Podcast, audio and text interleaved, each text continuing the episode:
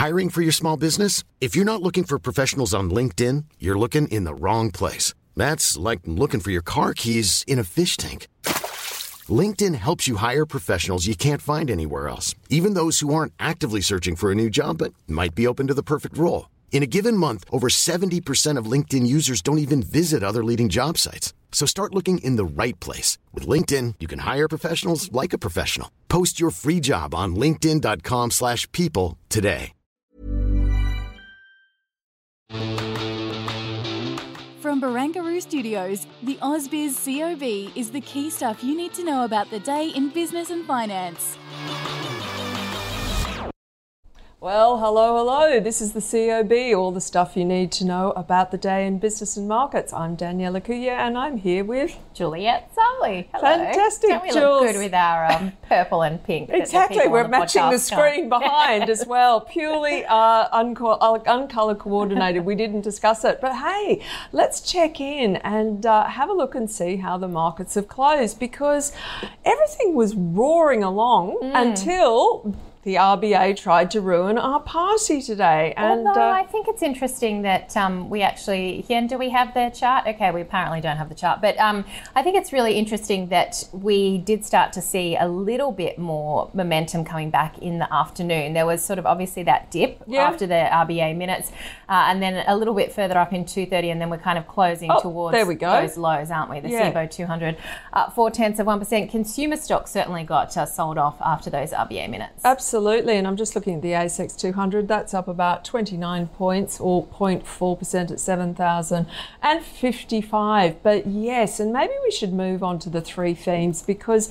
the RBA minutes really captured the mood of the market after 11:30. And uh, I was chatting with Paul Bloxham at the time, Yeah. and he definitely noted that the tone had changed about sticky services inflation. They really they don't want to budge on reaching their target, you know, inflationary target by the end of 2025.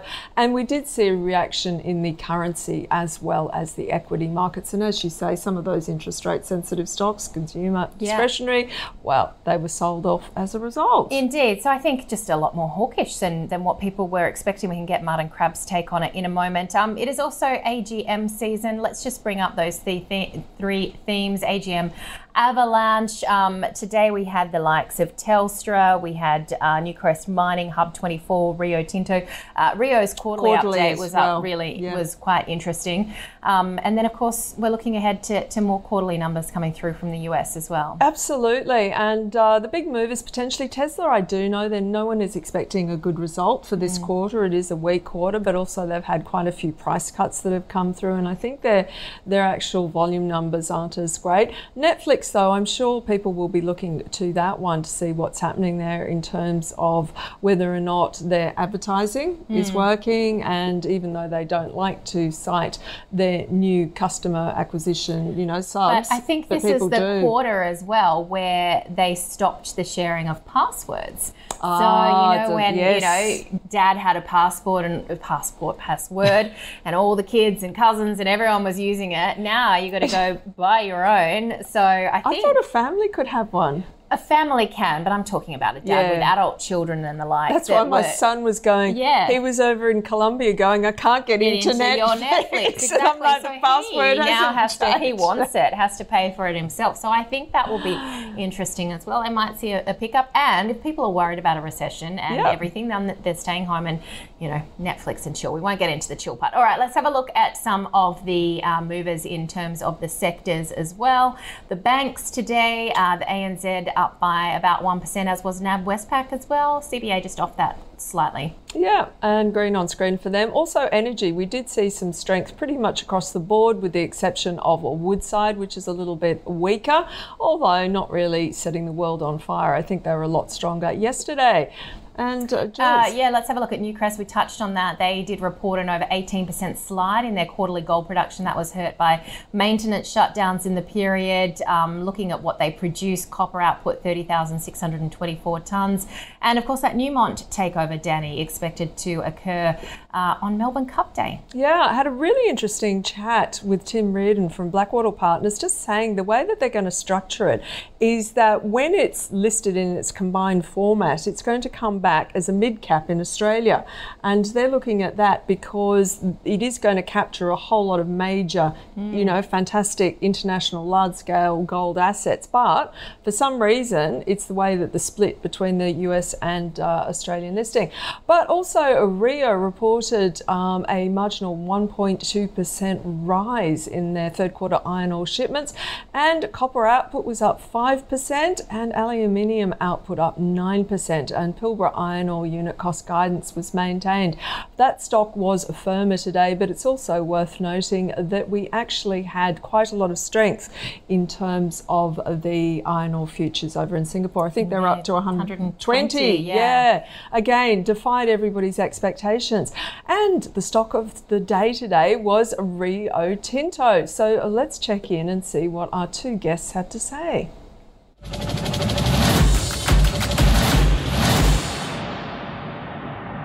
Depending on what your cost base is and whether you've got to pay tax, the dividend's not particularly high at the moment. I think there's better things to invest in. We have a rule that basically we look at any investment through a lens of something that we call best expression. So the best expression principle is that before you make any investment, to look at it, to sit back, to distance yourself from your research, and to say, is this the best possible use of my money? And you get a reasonably valued, fully franked dividend yield from Rio Tinto, or you could just go and buy a diversified ETF that probably has similar predictability, probably more predictability on the dividend, and similar type of growth prospects. So we would take that bet over Rio or BHP, um, and that's what we do. Yep. So if I did, so just to give you an exact answer, if I wasn't sitting on a big taxable gain here, I would sell and I would move into an ETF. If I was sitting on a, a, a gain that would be crystallized, I'd be very mindful of that, and I'd probably just be happy to hold.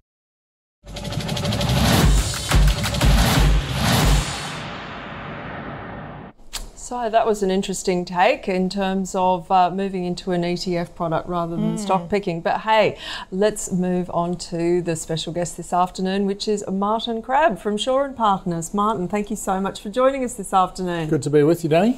So, did the RBA have? Are they going to spoil our Christmas party? Are they going to spoil Melbourne Cup Day?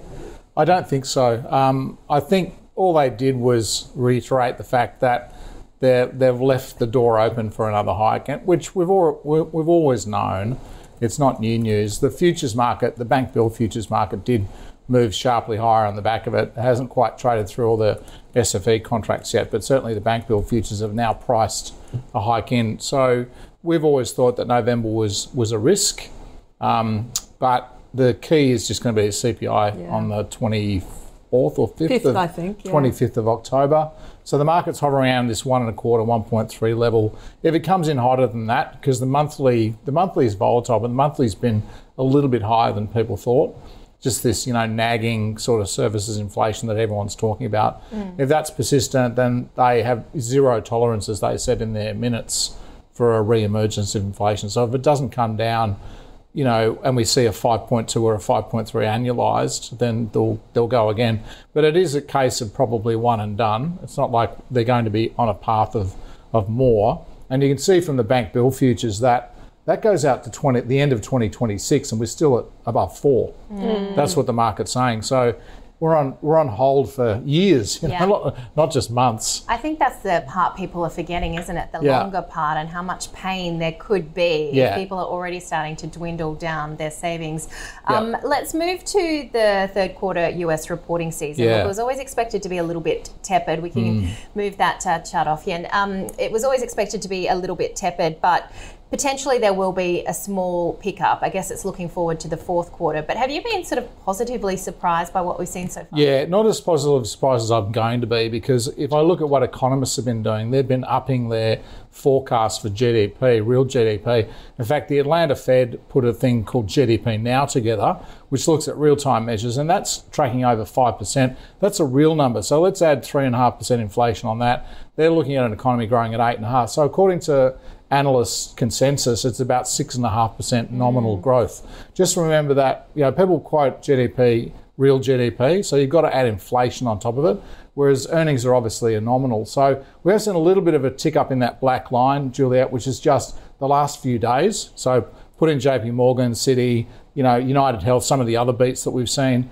And we've seen the market move from Q3 is going to be negative year on year to Q3 is going to be slightly positive. But the economy is going to be massively more positive. So I think there's a lot of room for catch up. So of the companies that are reported already, and there's not a lot of them, they're beaten by 10%. Mm. So we're going to see a much, much stronger quarterly reporting season than the market's predicting. And that's not uncommon. They tend to underbake and then over deliver in the States. We've been, we've been watching this movie for a long time, Danny, haven't we?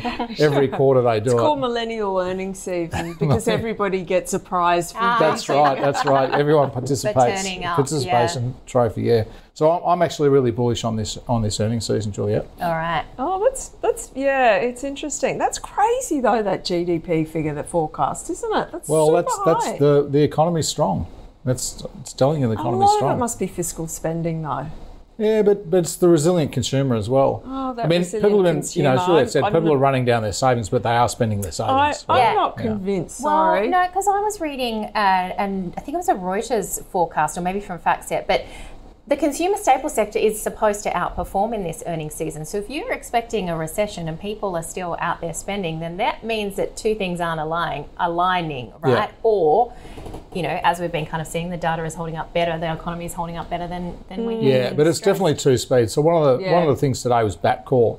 So that stock was absolutely smashed today. AGM came out with the trading update and got absolutely belted because they're in the discretionary side of spending. So we saw with Stockland's uh, quarterly yesterday as well that they run, a lot of shopping centres, obviously, and, and food and, and that sort of stuff up 9% year on year, but apparel and home goods down 12, 13. Yeah. So depending on which part of the economy you're in, you can be, you know, absolutely flying like food retailers albeit a lot of it's inflation. Yeah. Mm. Or if you're in the discretionary end, you're getting smashed, which comes back to this narrative that 15% of households can't make mortgage payments at the moment. Mm. So they they have to cut back on spending. They don't have a choice. And if you think that's pushing out to 26, as you say. yeah, it's going to be a long pain winter for some of those households. ahead, yeah, yeah. yeah. Exactly. Now, what's happening with um, commercial mortgage-backed securities, the spreads? So uh, we've also got. You don't have that chart. Oh, okay. Well, I mean- and walk about.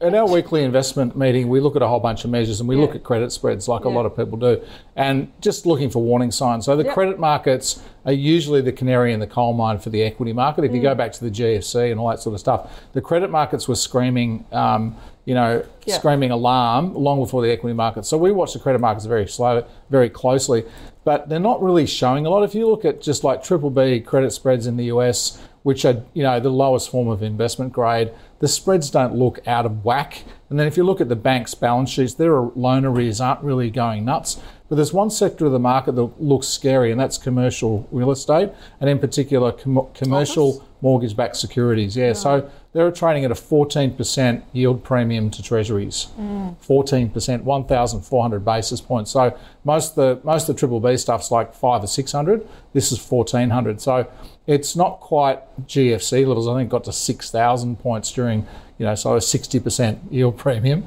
Um, but we're at a pretty, we're at a 14% yield premium at the moment. So that's just one number, Danny, that just really sticks out. Everything else looks benign or, or you know, as typical as you would get at this point of the cycle, mm. even heading into a recession, and yet that one measure. So I just think that's just something for people to watch out for. Mm. Is there going to be a deterioration in, in commercial real estate?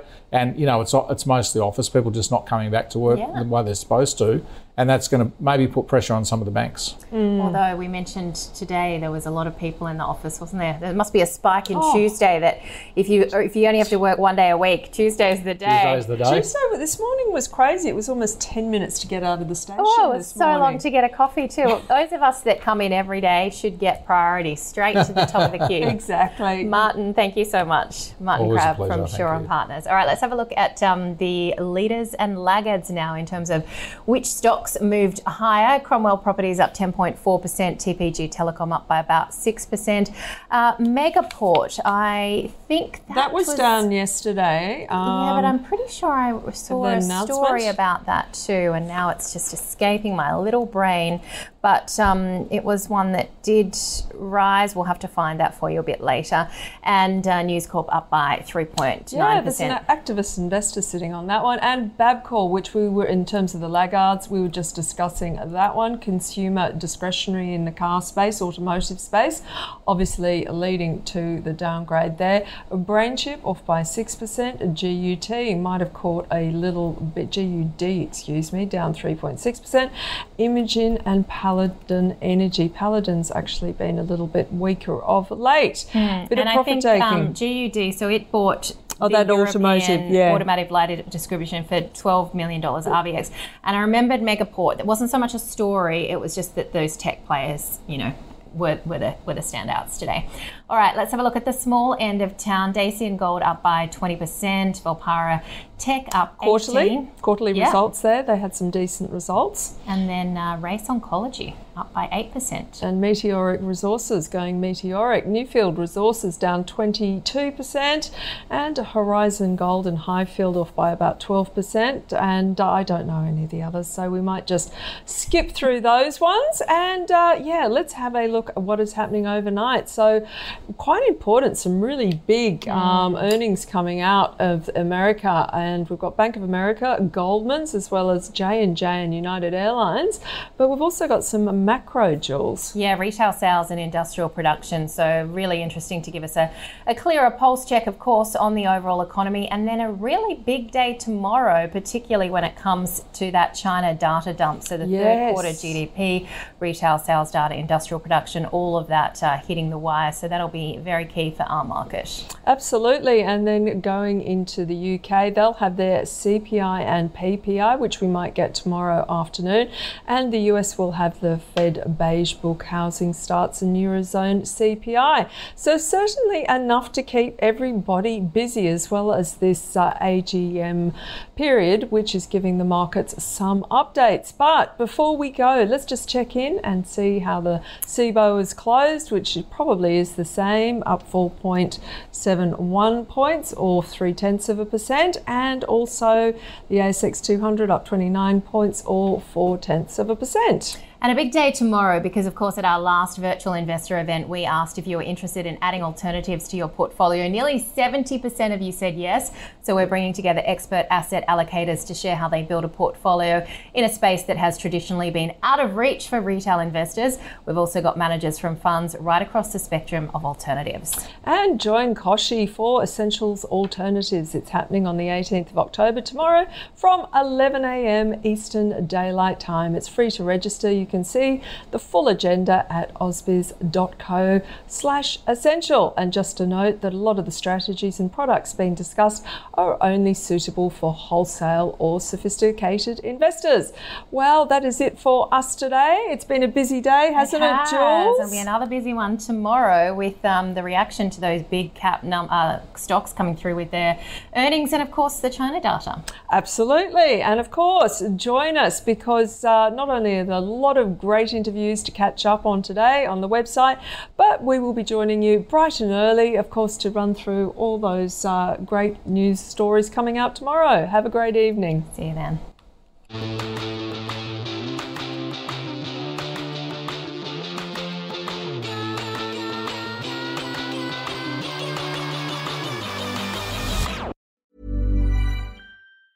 Hey, it's Danny Pellegrino from Everything Iconic.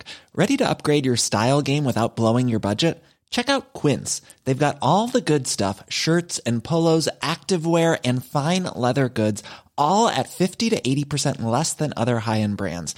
And the best part? They're all about safe, ethical, and responsible manufacturing. Get that luxury vibe without the luxury price tag. Hit up quince.com slash upgrade for free shipping and 365 day returns on your next order. That's quince.com slash upgrade.